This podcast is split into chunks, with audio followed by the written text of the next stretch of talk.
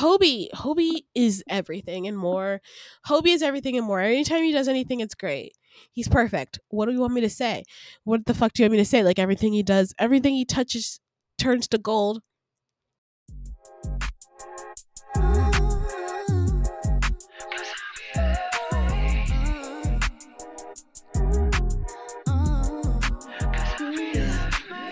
선택의 미로 속에 갇혀 막다른 한 눈 속에 지쳐 우린 정답을 찾아 힘했었지 Man lost in the maze In the darkness I beat my face Moving fast cause the Uber on the way Taking pictures make sure you can see no less That wig secure like the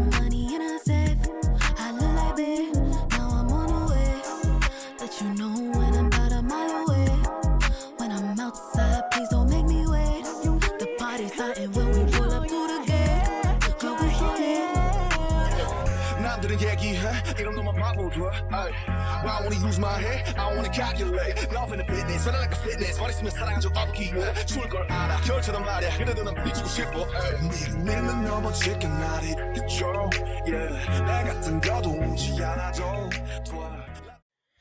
Hello, and welcome to another episode of Grown Ass Fandom. Shanae here. It's a new episode, a new week, and we have a pretty full week. I feel like this week is going to be interesting because it's going to be the I'm planning for it to be like a model, more or less, of like what I would like the podcast to be in the future, kind of expansion and all that. That's something that I have talked about but a lot of the episodes still are about BTS. So this one is going to be less so.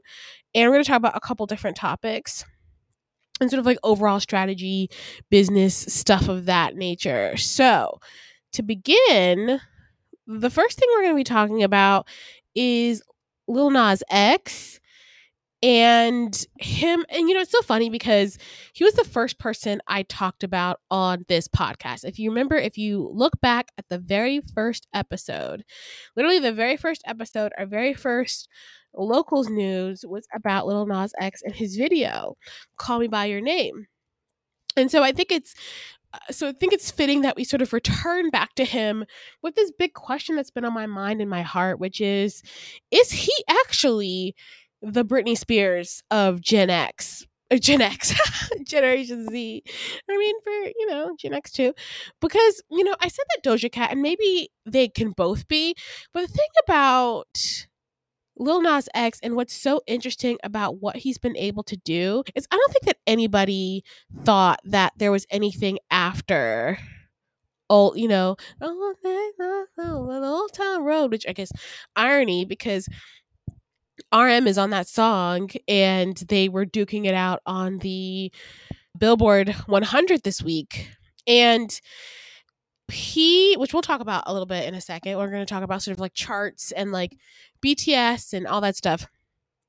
But uh as far as Lil Nas X, I don't think anybody expected that anything would come of him other than this sort of very viral hit. But I think that we did know that when we saw the the music video that he at least had vision, like vision well beyond beyond his years. And when we talk about sort of like how you it's something that I freak about my myself and my own career and stuff like that is about like how so much of success in business and life and creativity is about evolution and being able to adapt to the times be creative be ahead of things and he just always seemed to be ahead of things and with the video a couple months ago it seemed like he was an artist who has really something very specific to say and he's such a revolution and i think it makes him so appropriate that he is a gen z superhero because uh, of all generations they're the most sort of like queer forward they are the most and like we can sort of argue about like the actual sort of politics of gen z versus the brand of gen z and it's like a whole other story that we can talk about at another time because of like i think i've talked about this before and was this the first episode as well where i talked about like how gen z's politics appear to be really progressive but really they still think about things in a very old school way? It's just buried like rhetoric that is meant to be more progressive. That's a conversation for another time but um he being a gay black man which is you know if you are part of the black community, you know how big of a deal that is.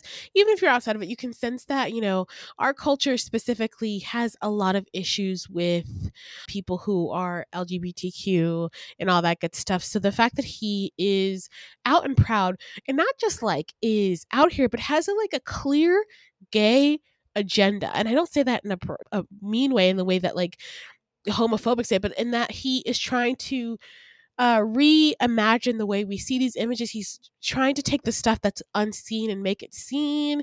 He's really trying to ac- uncover this hidden world that has been really pushed to the side, especially by the black community and hidden and to not be seen. And he's making it seen, all while creating these videos that are just like such art. And I was looking thinking about the video and I just thought that it reminded me so much of Missy Elliott. It reminded me so much of all those videos in the early 2000s and Britney and all that stuff, just sort of like the scope, the vision of it, and sort of like just like the visual, the just the visual aspect to it. And in addition to that, like, and it just seems like every video he puts out has this sort of like high. And the thing about Britney Spears, and I talked about how is Doja Cat the next Britney Spears, and a good case for him is that they he also has a really amazing vision for videos.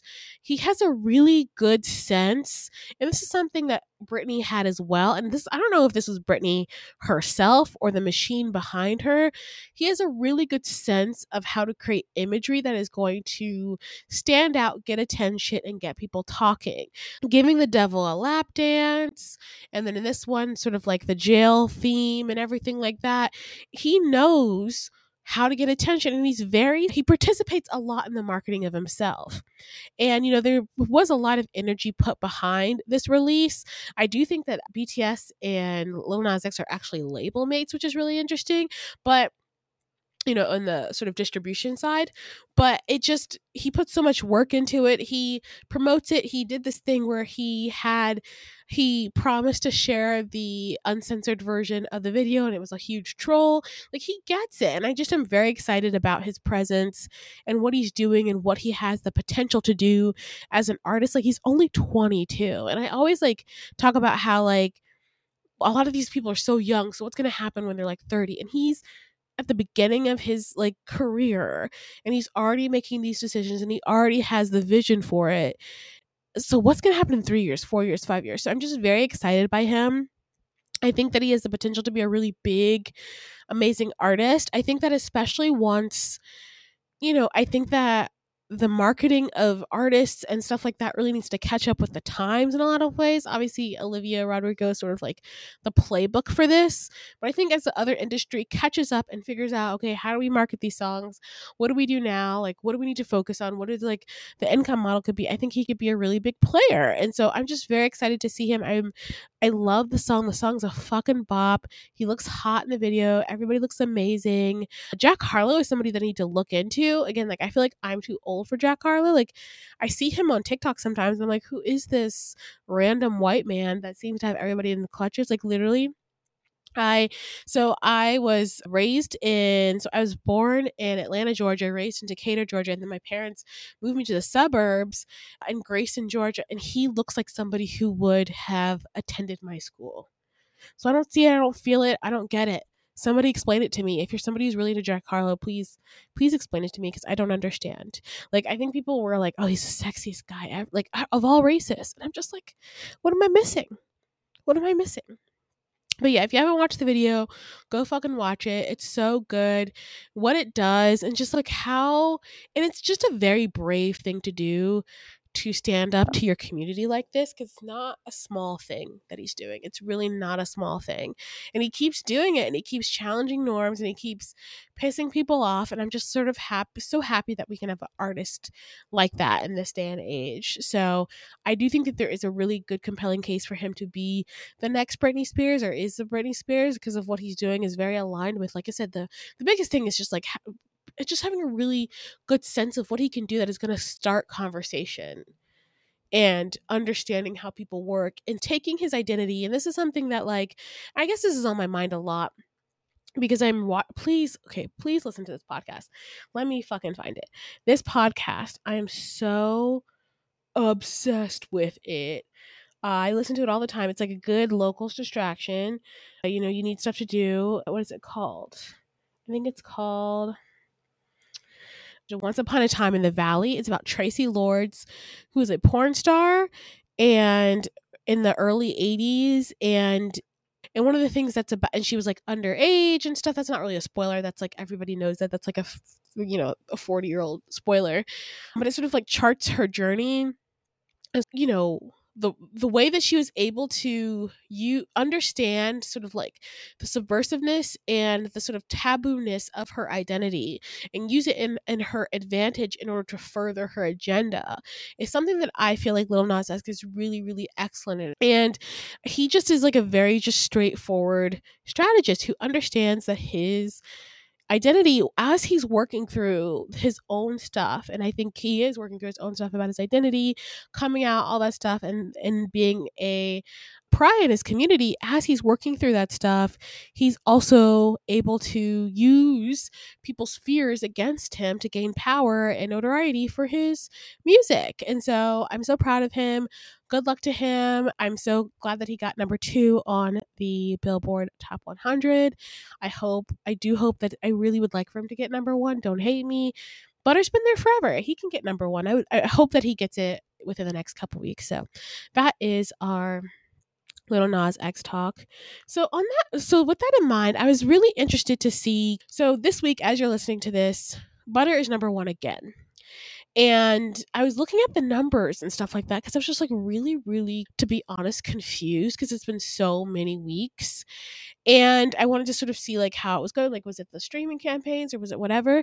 And it seemed like the biggest sort of driver for because when it comes to pure streams and plays, uh, Little Nas X won but when it comes to physical sales, BTS won. And so what are some of the and so like and then it's like okay, so are they just going to be number 1 forever? And okay, here's a question. Did they release Dynamite individually or was it a part of Life Goes On?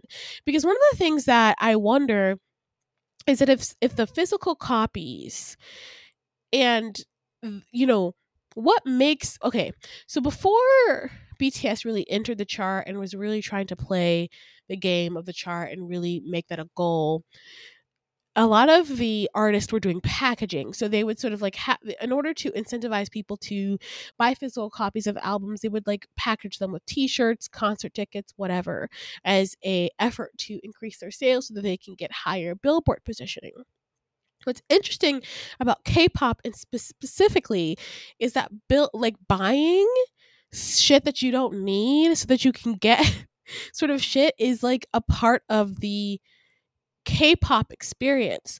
So while somebody who follows Doja Cat probably hasn't bought a CD in 10 years, doesn't own a CD, would never think to own a CD, so asking them to buy a physical copy of a CD is a stretch. K pop fans are so used to doing it. It's a part of the culture because of photo card culture.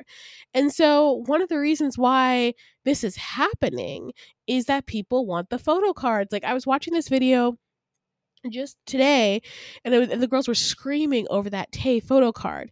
And they were basically in the comments they were like oh yeah people are like out for blood to get it. They're like selling it for $2000 all for a piece of fucking cardboard. You know what i mean? Like and it's and so like the the thing that makes the K-pop industry so powerful and specifically BTS so powerful is that not only do they have the numbers because in marketing especially when you deal with influencers and you deal with people who just have large art who have large art audiences.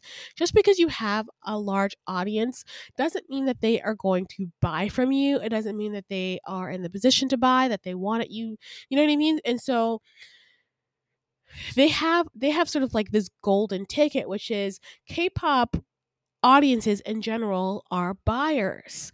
They're used to buying. That's a part of the experience for them, the unboxing experience. Like all of that is K-pop. And so even if you have an artist like Twice, NCT, like any like they're all buying. And so you have that and you add that to the fact that BTS has the biggest fan base in the world and so we're all buying, it just makes them seem really unstoppable. And again, it's like not something that uh, you know K-pop fans even think about. Like we make a joke about like I you know, I don't buy albums, I don't buy anything, but people do. And so and they're still buying albums. Like I said, they're still trying to get photo cards. They're still mass buy, international buy, all this stuff. And so when I was thinking about that, I was like, okay, so is BTS just always going to be number one on the charts? Because you can't really beat that. And when it comes to factoring in what makes a song number one versus, you know, number two or whatever, I think physical sales is heavily involved. I'd be curious to see, I think somebody said this in my Discord, what happens when BTS goes up against like an Adele, Beyonce, even a, did Kanye have a single? I don't know how, like, is Kanye canceled? This Kanye's proof that like you're only canceled if you're it's harder to cancel really really talented people. It took us so long to finally get rid of Woody Allen. Like 40 fucking years because it's really hard to cancel people who have talent, especially men with talent. Anyways, so yeah, so the I think the the the buying effect and like the fact that Butter was released as a CD, uh, Permission to Dance, and all that stuff is a really big factor in its success. And so, if I am an artist who's looking at this, what's the lesson to learn? It's really hard to understand how to implement something similar without getting caught in sort of like some of the repackaging laws that have been put in place to prevent like chart manipulation. Again, like you can't just introduce a culture of collecting to an audience that's not used to it.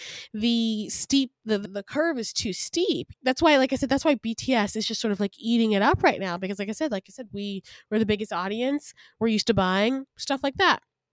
But yeah, it just got me thinking it like it's a really interesting strategy question and maybe it doesn't maybe it's not really factoring as like I said, for example, Olivia Rodrigo was number one for driver's license for a long time. It was like 10 weeks or whatever. And she had no physical copy.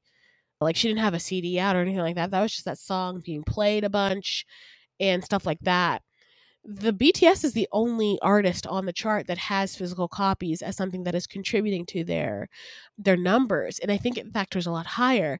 I saw a TikTok the other day that was talking about how Doja Cat's album flopped in sales. And again, it's because a lot of these artists do not know how to sell physical copies of things because there's no reason why there's no reason for you to have a physical copy of something. Somebody who was always really good at this was Taylor Swift. So I'm curious to see what happens when Taylor Swift comes back. She's really good at making her album packaging and everything around her valuable, right? There's secrets in things. There's easter eggs. Like you you needed to get the whole package in order to unravel the mystery of what she was saying. But she was ahead of her time in that way. I mean uh, time will tell you know once she comes back. I, I cardigan i don't have the numbers for cardigan but i think it was like the second most sold or whatever. But even with an audience her as big as hers is and then also i think there is sort of like the aging effect is that at your audience ages, they become less motivated to do this stuff. So, again, I think that if I was, like I said, if I was talking to a Lil Nas X or another artist, and it's like, okay, so like, how do you compete on physical sales? If we want to sort of have physical sales be a factor here, how can we create an experience for our audience that makes them want to get the physical copies and be a part of that experience? And it can't be photo cards. Like, I know that they're going to try to do photo cards at some point. I know that a while ago they were like, put give Shawn Mendes photo cards, but I just don't think you can do it. Um, it has to be something else and again like this is like the fun part of strategy right is figuring out what could that something be and like i said i think that taylor swift is a good model of this. I know somebody else who does really well with physical sales has always been adele and that's because and again and this is like the catch 22 right? So like your aging audience so so you have an aging audience but there's also a threshold of age in which they only buy physical. Yeah so i think that it's just really interesting to think in terms of like you know, BTS introducing this concept that physical copies can be such a huge factor in your success on the Billboard chart. But again, I guess it's like a factor of like, is this only a factor as long as BTS is a factor? So, like, when they're off the chart, you don't have to worry about it. So, is this something you do? But I think that overall, I think that if you're an artist, there's so much income in physical copies. Obviously, look at the fucking hype building. So, I think it's something worth the rest of the industry looking at. I know that they're probably like, I think it's too easy to just look at BTS and be like, oh, they just have like an obsessive fan base. And it's more important, like I said, from a strategy perspective, to think about like, the psychology of what's driving the sales and what is creating this experience. I mean, like one of the dark things about this whole thing, and I mentioned this uh, in my Discord, is that like one of the things because I was like always like, why does like chart success bother me so much for BTS? And I think it's because a lot of it is just like this idea that we're all in this together and we're all trying to get this goal, but really we're just doing this for the sake of seven millionaires to have success within a system that like has no meaning. And part of the reason why we're doing it is because we want purpose and we want to be a part of something bigger. The getting deeper into the psychological reasons why this is happening can be a little dark but i do think that there are some lessons that different industries can learn from their success. And again, I think that the success is repeatable and scalable. Blackpink was the biggest selling female artist last year, I believe. So it's really just about having an audience that has been trained into specific behaviors and just growing that audience so that you get the same result over and over again. At this point, the BTS Billboard number 1 system is pretty like it's like a machine at this point. Like we stream, we buy, we stream, we buy, we stream, we buy. And even though the numbers were like the actual streaming numbers and stuff like that were not as good, the fact that we are buying makes things stronger. So that's my little spiel on that. That's that on that. Let me know what you think about that. And again, like the music industry as a whole is in trouble, and BTS is one of the only one of the few artists that's actually doing well. So I think it would behoove everybody to like sit back, and just learn. And I think it feels like opaque and cultish from the other side, but I do think that there are things you can apply to your audience. And I think that Little Nas X does that in some sh- in, in little bits and pieces. I think Megan Thee Stallion does that, and I think that everybody just needs to sort of catch up as far as and you know big like big hit bought the music industry but that's the thing like this is the thing that's so frustrating about them is that they haven't really done anything to reflect their influence on these properties beyond just buying them.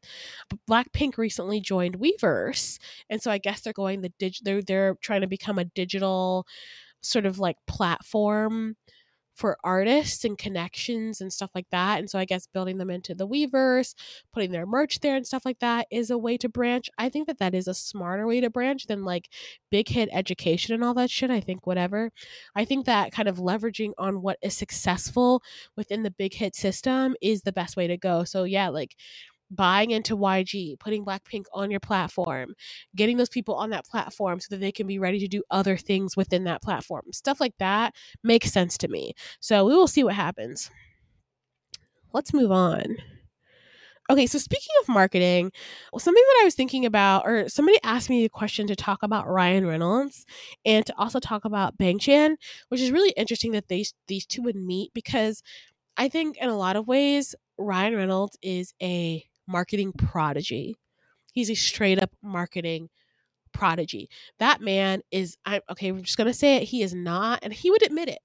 He's charming, but he's not like it's so funny because for years Hollywood tried to make him happen and it just wouldn't work. Like the roles and stuff he would pick would just not be right. And then it was when he took over his career, his roles, and what he in the marketing of himself is that when he became a star. Because if you look at his um, IMDb page and the movies, there's so many misses. But because of his ability to market himself in order the ability he has to like put himself in the right position and to connect with the right people has made it to where he has this kind of A-list reputation around him, which is I don't know, maybe not deserved. And you combine this to Bang Chan, who is a member of Stray Kids, who I also think is a marketing genius. He seems to be really, really tuned in and understand what it takes to uh, make his band successful. As we know, JYP does not do much on his own for the sake of his boy bands and it seems like he has really taken it upon himself to make the band successful and to sort of like create things with his like weekly show you know having you know okay again sort of like bringing the bell back and talking about how strategy works and how like how do you how do you build an audience right like a lot of it it's it's consistency and community. So it's consistency and making people feel a part of something. So when he has his like sort of listening show that happens at the same time every single week, it's very much him talking directly to them. It's a community. I remember seeing a, seeing one clip where he was giving like girls like period advice you know what i mean? Just like positioning himself as like a safe boyfriend or friend to his audience that people can and creating a space where they have some type of consistency and reliability within their lives which i like i said we don't i talk a lot about it here about like the role that k-pop plays as therapy for a lot of people because of our broken uh, healthcare system. But i think that you know being a constant for people being somebody that you can people can rely on makes people want to make you successful so he is also a bit of a marketing sh- prodigy and understands how the K-pop relationships work. And I think it's because he was a um, I heard that he was in the system for a long time. So the fact that those two are meeting, I don't think that's by accident. That I don't think that that's on accident. So basically, what happened is Stray Kids had a performance on Mnet where, like, I think Felix was dressed. It was like a Deadpool themed performance, and I think that a lot of Ryan Reynolds ta- fans tagged him, and he just went right in there. Like he started, and they started uh, going back and forth. Bang Chan sent, sent him an album. They're like Twitter besties, all that stuff, and it's just so fucking smart on both of their on both of on both sides because here's Ryan Reynolds understands that he's like in his 40s now. He is going to make new movies when all this is over. He's going to have other opportunities. He understands the power of K-pop. He sees the numbers. Stray Kids has excellent numbers. He wants to be a part of that world in some shape or form. BTS is not accessible. They don't like I said they don't really play well with they don't really play with others in that way. They're pretty isolated, but Stray Kids is an accessible artist. He's they've already sort of brought him in by having a performance that's inspired by him. And so it's an easy in and it's good for Stray Kids because if Ryan Reynolds wants to make a, a movie and wants to use a music in the next Deadpool movie or something like that, they're probably going to use Stray Kids. You know what I mean? Like it's it's just like a really good marketing amalgamation. It's like just like a very good partnership, and it shows sort of like how, kind of like it's almost like an affiliate marketing relationship where it shows sort of like the power of networking almost which sounds like a stupid thing to say within the, this context but it just shows like you can see how it's mutually beneficial ryan reynolds gets exposed to the k-pop audience he gets the k-pop stamp of approval and Bang Chan has the opportunity to maybe reach into Hollywood, get other opportunities, more American exposure, stuff like that. So, in that way, I think that it's genius. They're both genius. They both know and understand how to play the game. And actually, we like lost this thought with Ryan Reynolds. But yeah, like Ryan Reynolds, Deadpool changed his career and he did all the marketing for it himself. He would think of ideas, like having Celine Dion sing the songs. Like he's so good at understanding what makes the project special and marketing it accordingly in a way that even the people around him didn't really know how to do. And so this actually came to fruition because Ryan Reynolds recently invited Bang Chan to go to the screening of Ryan Reynolds' new movie, Free Guy, and he was in the promo video. You know what I'm saying? Like they're working, they're working it. It's all together. It's like a mutually beneficial thing. I think Ryan Reynolds also sent him tequila or his vodka, his aviation, whatever, which again is promo for his vodka. You know what I mean? So it's like people are playing the games. And I think it's just really interesting how this is like a really interesting case of how K pop can have like a smoother transition into mainstream that's not like a hostile takeover. I don't mean that in a that sounds like negative, but it's not. But like that's what BTS is doing. Like BTS has really like their strategy for breaking in America is to really just come at it. That's the army strategy. Like we're called army for a reason. Is come in through brunt force, right? This is sort of like a different way of doing it, which is like what is like a really natural you know, we like we're both clout chasing. That's fine. Mutually beneficial way for uh, us to work together. You know, that's sort of what I think is really interesting about the different techniques. I'm sure a lot more people who have been exposed to Stray Kids and a lot again, and then also Ryan Reynolds has the sort of like K-pop badge of approval, which is worth a lot when it's going to come time for him to promote his movie. So, okay, here's what we're going to do. So, for the next this next section, we're just kind of like going to go through a couple of new releases I've seen, things that are coming up or whatever that I think will be interesting to talk about. So, let's start with somebody that we haven't talked about a lot in this uh, current era, which is Jackson. Jackson has a new song, Drive You Home, that came out on the 29th. I thought it was really interesting how moody the video was. So I'm curious to see what Jackson's career looks like post Got7 because ultimately he already ha- he's always had a really strong career as a solo artist and I do think it's interesting that he's been doing a lot of moodier darker music. So I wonder what he's trying to say about his image. I wonder what he's trying to say about how he wants to sort of convey like does he want to get into acting like what does he want his career to be because they said like the last couple things he's done have been on the darker moodier side so i just feel like that's something that I'd be curious to see of what Jackson is doing next. And he's always an entrepreneur, always this stuff. But I just think it's really fascinating that his sort of choice for the song and the direction seems to be like this. And I would love to sit him down and think about like what's the direction for him. As far as the song's concerned, you know, y'all know what I'm gonna say. It's not really my style but also, like, what is it with Got7 and the Dead Girls? Like, why? Why? it's not all of Got7. It's just Jackson and YG. But I don't, I hope that this isn't becoming a trend of like sort of angsty. Because, I mean, listen, we're not prepared to have a conversation about like what dis- creative decisions like this mean about the psyche of these men. So I'm not going to say anything about that, but I just think it's weird that there's so many eh, that, that this is the second Got7 members video with a dead girl.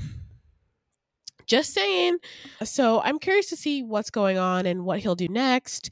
If there's an album, he always has so much going on. It's always so hard to do it. But like I said, the song is like is just not my type of song, but I think technically it's good and I just and it's just really then what I would expect. Okay, so some other releases that are coming up actually. So we have Lisa apparently is going to be coming out with music in August. And I'm curious to think of what it's going to be. Is it going to be her rapping? Is it going to be her singing? She has a really good singing voice in addition to being a pretty good rapper, especially for K-pop. Uh, can we one day we will talk about uh, K-pop rapping. and how spoiled I've been with BTS. But Lisa has swagger, and she has such amazing energy, and she's such good. She's so good on stage. So I'd be curious to see what kind of thing we're gonna get. Obviously, it's probably going to be a lot of dancing and stuff. But I just am curious about the sound, uh, especially considering the different sound of you know Rose versus and oh, okay Queen Jennie, is she going to come out with anything? So Jennie and and Rose are recently in New York. Did we talk about this last week? They were recently in New York to quote unquote work on music. I think that they just sort of went to kind of like have some freedom and to just sort of be out and we're probably feeling very like suffocated within the system and just wanted to go out and like the people that they were hanging out with, I was just like, oh, but I guess they're that age. I don't know, y'all. It's so crazy because like I feel like very like I don't want to be that type of person who has like this internalized shit where you're trying to protect them from anything and stuff like that. But I just know that LA is brutal and like anytime anybody ever comes here, I'm just like I'd rather you not. and it's like but I can't really protect anybody. So I hope that they have a good head on their shoulders. I mean, there's only so much you can actually get away with as a Korean person. I don't know what the drug testing is like there and stuff like that, but like all that stuff is so illegal. So I wonder like when what for what they were engaging engaging in, how much they were engaging in, especially since with the exception of BTS, like I feel like BTS could be doing drugs and doing all this other stuff and there's no way anybody's gonna say anything and there's no way that like we'll know. But I think that if you're not BTS, everybody else is very uh, vulnerable to their activities in Korea Um, I'm sure they all drink and stuff like that, but some of these other things that people come to LA for, I wonder about that. So, yeah, so I'd be curious to see. And it's interesting that Lisa did not go. Queen Jisoo did also not go. But yeah, so Jennie and Rose were here to quote unquote work on music. They were just hanging out and having a little vacation, like just wanting to leave, leave, wanting to leave, and sort of like have a bit of a break because they've been all stuck in South Korea for almost two years now. It's a long time. I know that the guys are like, bless you guys in New York. I was hoping they would come to LA. I wonder if they will still come to LA. If once they're here, they'll start traveling. Also, I do wonder now that the the Delta variant is like super intense now, if they're still gonna go. So, anyway, let's move on. Some stuff that's going to be coming up that I think is really interesting. As you know, I am now getting into the Boyz. So, the Boyz is coming out with a new comeback on the 9th of this month. TXT apparently has a comeback on the 17th. Did you guys see their biker concept? Really, really cool. Astro on the 7th. Are you guys fans of that dude? I call him Chicken. I call him Chicken Boy because he sells chicken. When I was in Korea, he his face was on everything because he sells chicken. Sorry. Uh, so that's happening on the 7th. Stray Kids is having a comeback on the 23rd. JB is coming up with something on the 26th. You know, right before I watched, so right before I started recording this, I watched a TikTok where he was like aggressively eating some ramen, but it looked like spaghetti, and I screamed. I screamed bloody murder that he was like eating what what looked like spaghetti, but I think it's just ramen. NCT Hollywood apparently is coming. I don't know what's going on with that. Red Velvet, Red Velvet, Red Velvet, Red Velvet. As you know, I am a Red Velvet psycho stan. I fucking love that song. I just think it's perfect. I think it's just like I just think it's perfect. I don't know what it is. Like I feel like most K-pop songs I feel like take a while to attach to my ear, especially since, you know, we talk a lot about kind of the the black influences on K-pop, but K-pop seems to be going through more of like an EDM type of phase right now. There's not much hip hop around lately, and so that stuff doesn't really hit my ear that well. But yeah, I really, really love that song. I just think it's the perfect song. Apparently, Key from SHINee is coming out soon. And then just Jisoo will be doing a comeback. We don't know when. So that is some of the releases. Okay, let's move on. You guys like our little news section? We're flying. We're doing pretty good on time, I think. Okay, moving on. Okay, so why don't we do like a quick check in on some of the stuff we talked about last week? So, 17. I have continued to go down the 17 rabbit hole. I've been watching the reality show. I've actually not had a ton of time to watch it, but I was watching the Rice Patty episode. I still feel like my guy is DK. I really love him. Also, like S.Coups. I am obsessed with that song, Anyone. And again, it's not like a it's a song that just like again like i said I, like i said earlier a lot of times songs take a while to hit me and for me to be into them but the anyone song is just so good. I really like it like, i still love vernon. It's so funny that i recently introduced my friend to 17 and she loves vernon as well. So the 17 discovery continues to go well. My friend sent me this video i'll put it in the comments and it is a kind of I guess it's just like it's one of their concerts from 2017 and it's the rap line and they're all going at it. It's a really good video.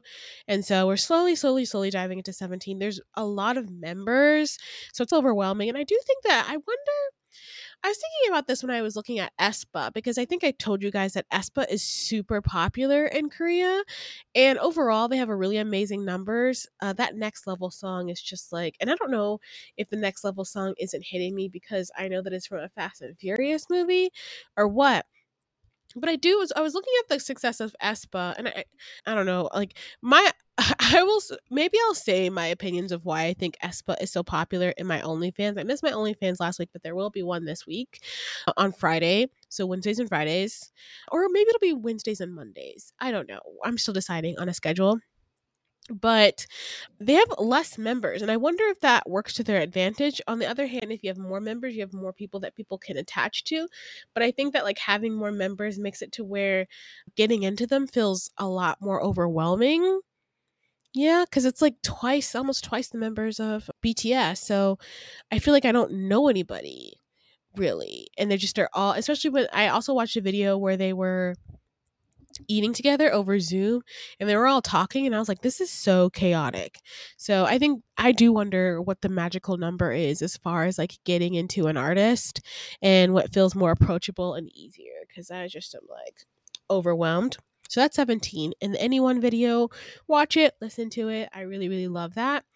Uh, so I feel like we should talk about SF9 because I feel like I've sort of brought SF9 to the sister wives. I get videos about uh he who shall not be named all the time. He's he's really trying to attack me. So let's actually just like talk about SF9.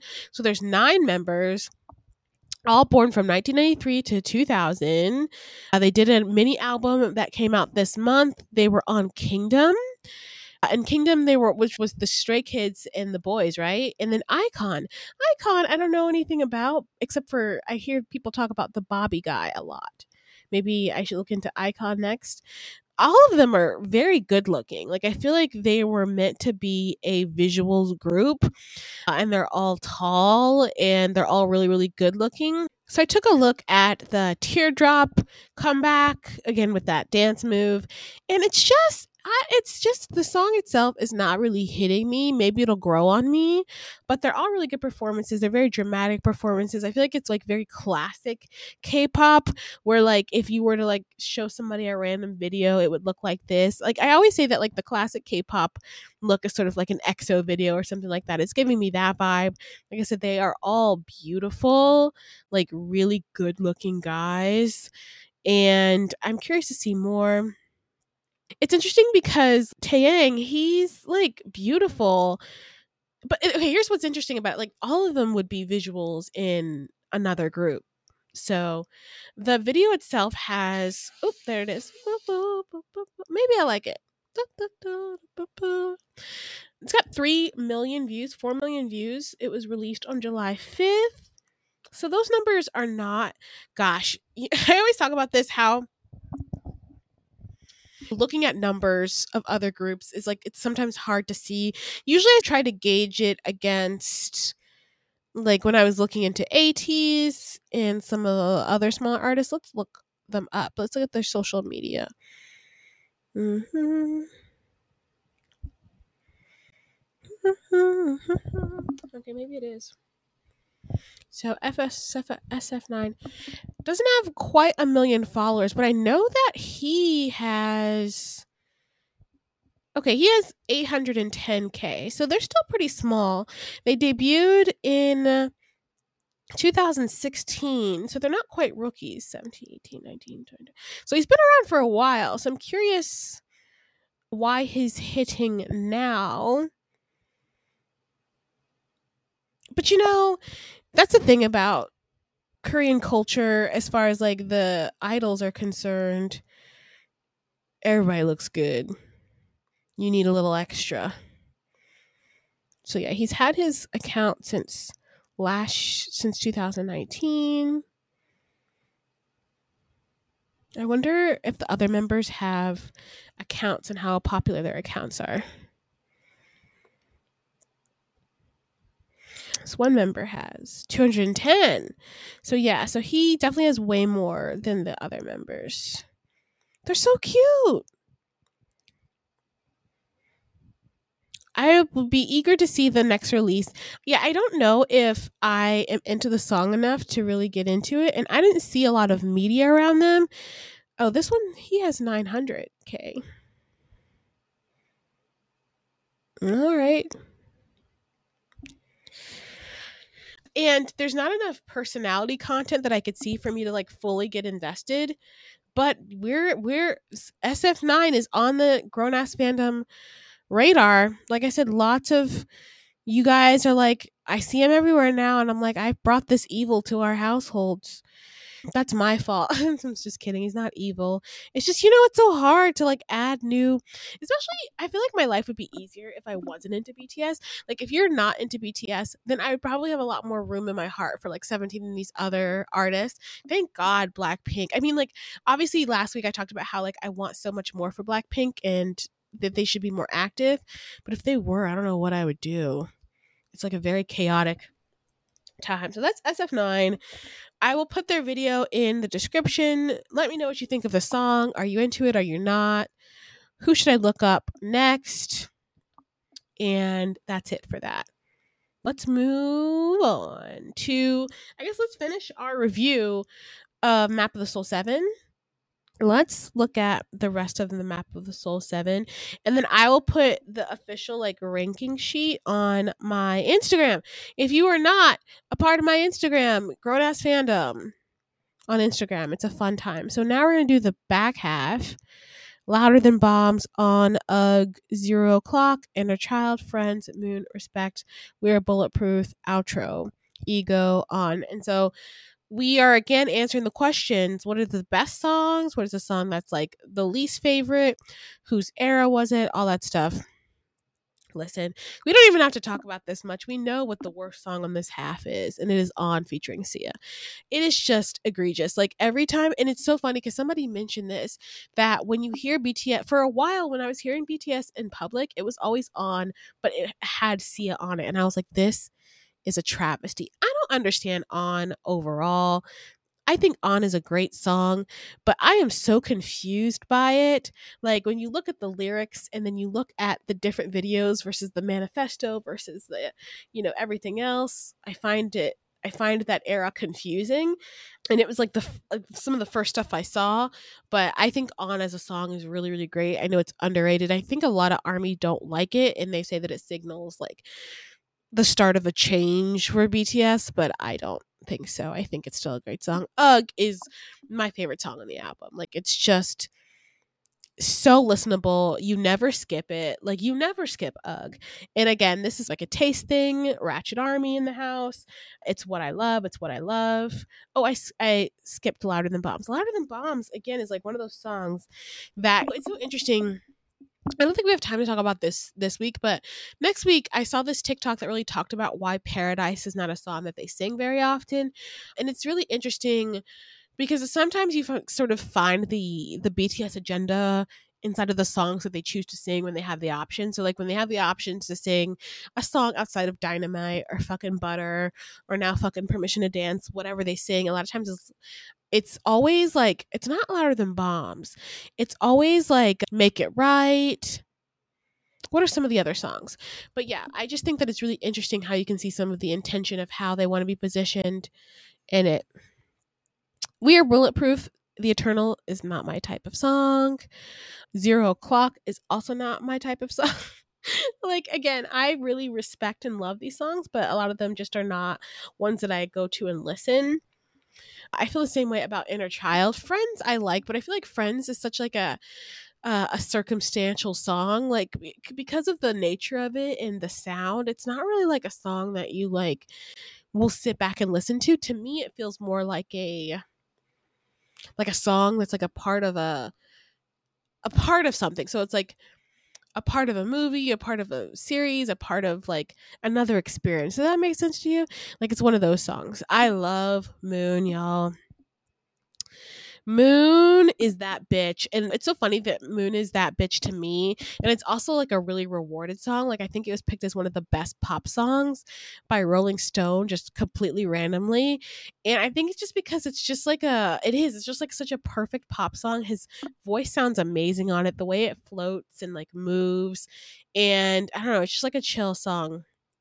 I love Respect, but Respect is one of those songs that, again, I don't think you really, really get into until you saw the performance. I don't know if you guys watched Bang Bang Con, but the performance of Suga and RM was like very early on in my BTS journey. I was like, these two men are the finest men on the planet. Like the vibes. There's this one part where Namjoon gives Suga this look, and I'm like, I literally don't know what I'm doing with myself after this. I am beside myself. I cannot believe that he did that. It was just so good. It was so good.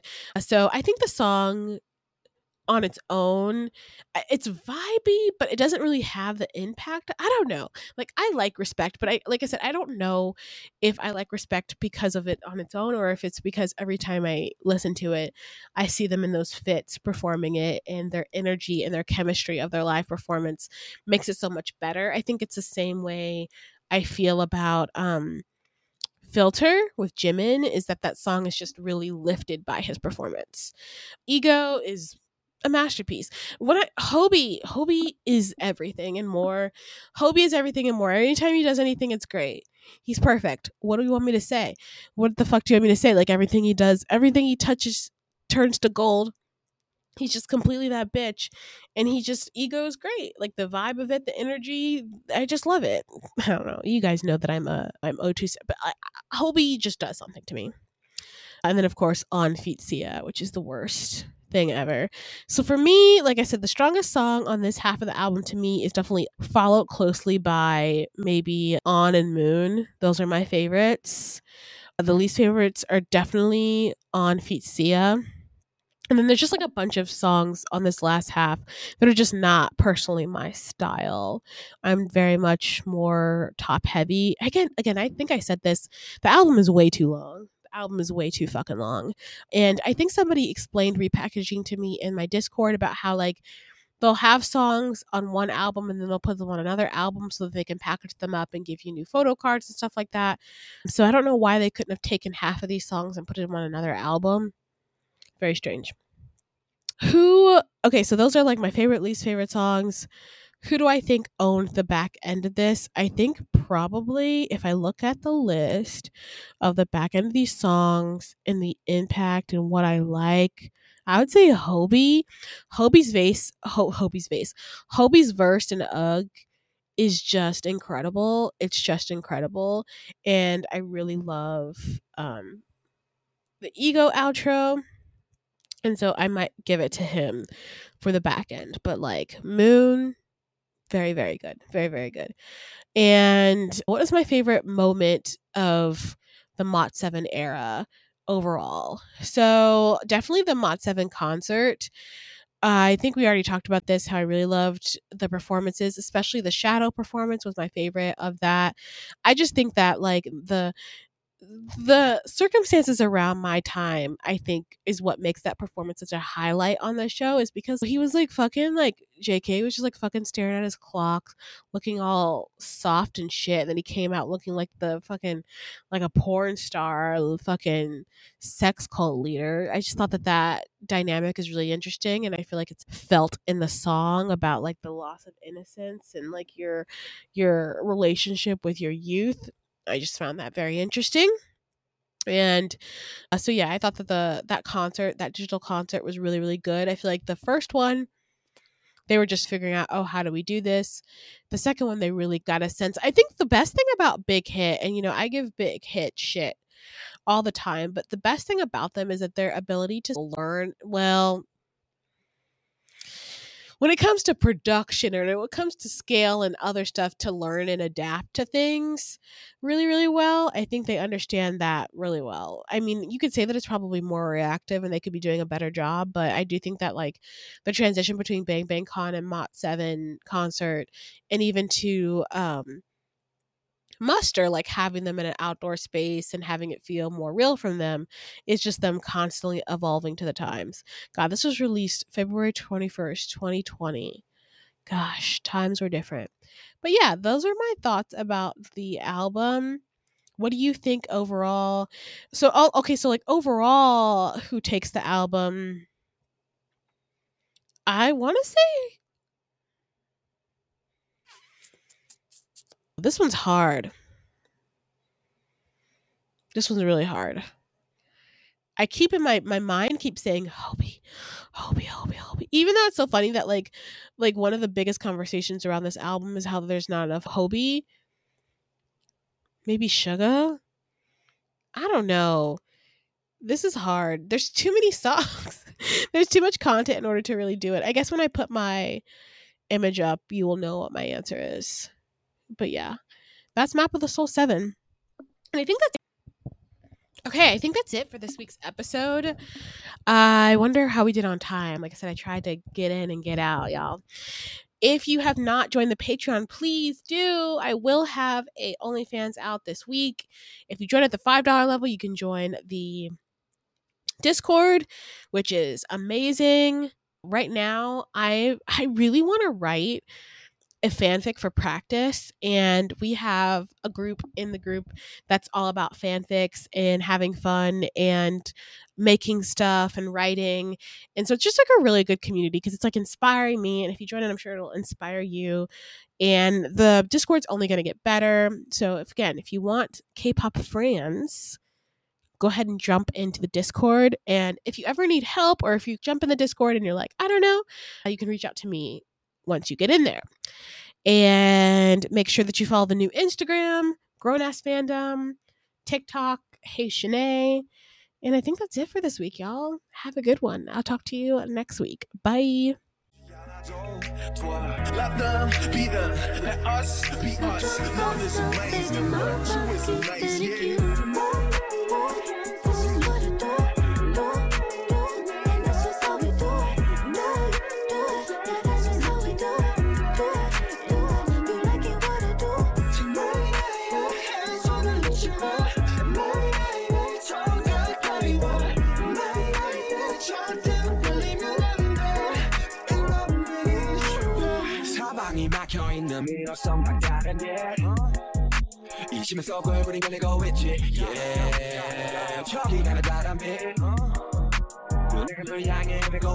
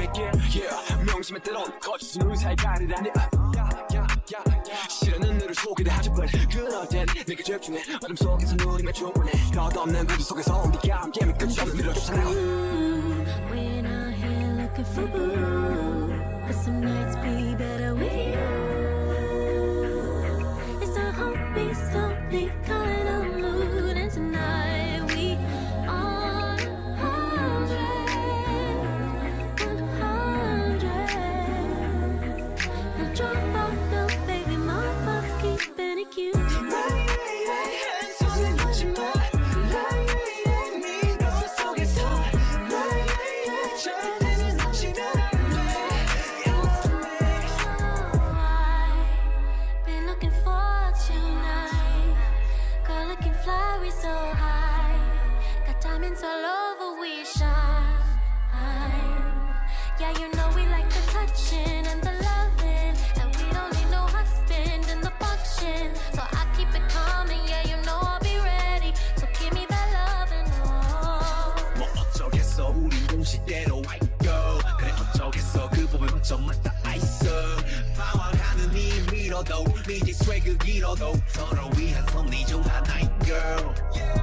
나는 생각해 yeah. 영원은 어렵대도 yeah. 해보고 싶다고 그래 영원을 보자고 두만의 산 두만의 클랑 두만의 세계의 총 두만의 맘 충굴 향한 트래블 잡은 두 손이 진동가 돼 oh. Drop that ass to the floor